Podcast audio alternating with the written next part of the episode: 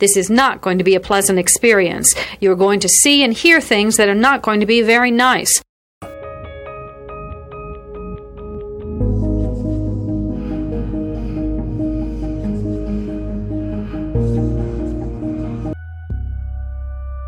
Experts divide serial killing into two general types organized and disorganized.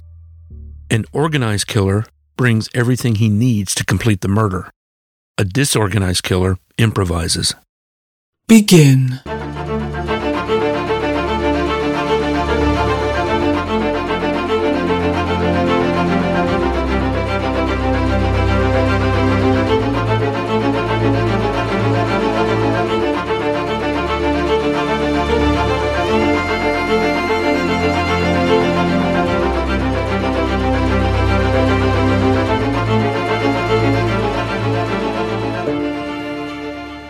Listener discretion is advised. Jason also maintained contact while he was in hiding with his current girlfriend at the time, a girl named Mia. She is the same girl that he was with that morning when he left his home and his father discovered Amanda's body in his closet. She told police when they called where they could find Jason. He was hiding at that shady motel. She knew that's where he was because, in addition to the booty call that he made to his ex girlfriend, he also had Mia over. Investigators decided to speak with Mia about her relationship with Jason. In that meeting, they found out some horrifying information. That evening of July 19th, the night before Amanda's body was discovered, Mia and Jason spent the night in his bedroom alone, or at least that's what she thought. The two shared Xanax sipped on some wine, and had sex all night. All the while, Amanda's dead body was just feet away from them in the closet. Mia wasn't aware that Amanda was there. She wasn't even aware that she had been in the room before. She did say that she was having nightmares and trouble sleeping that night. Looking back at it now, she can understand why.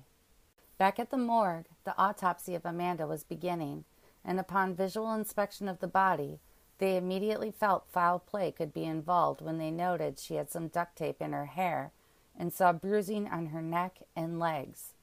She also appeared to have suffered some trauma to the head and a violent sexual assault.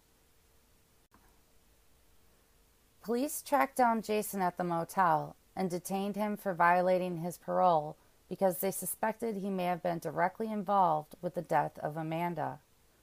Nothing was confirmed until the autopsy was completed. But to be sure, they brought Jason into police custody while the investigation continued. He was held on suspicion of first degree murder, sexual battery, and false imprisonment.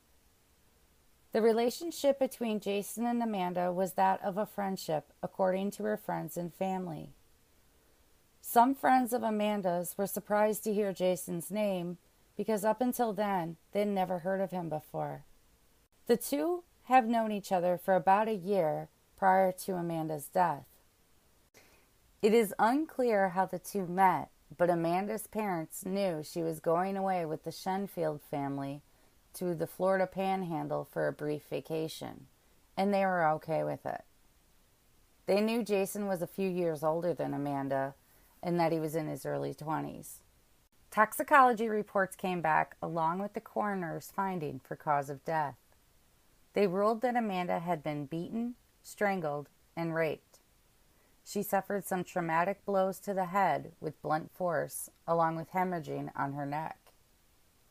Her blood tests revealed traces of cocaine, Xanax, and Ritalin in her system.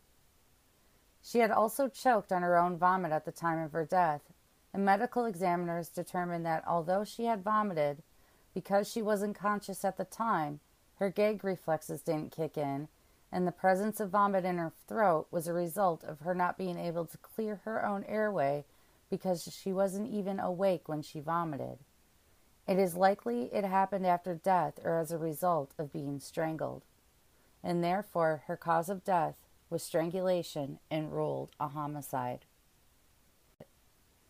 DNA evidence recovered from the scene revealed that both Jason and Amanda's were both present on the tape found in the garbage can, the belt found in the backpack, and in Amanda's underwear.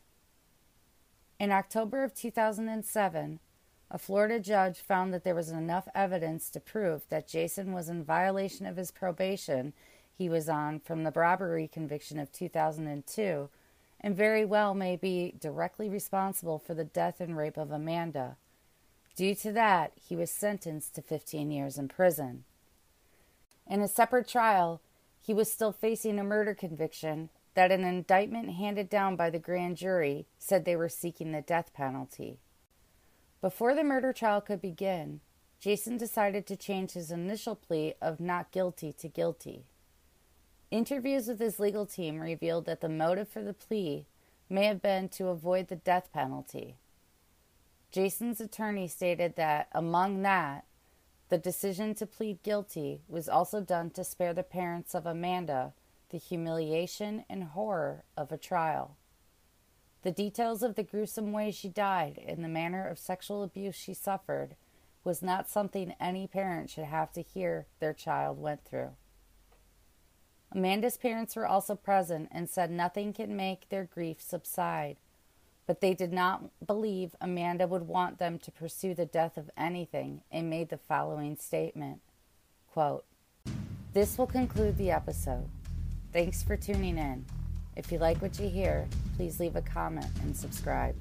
Thank you.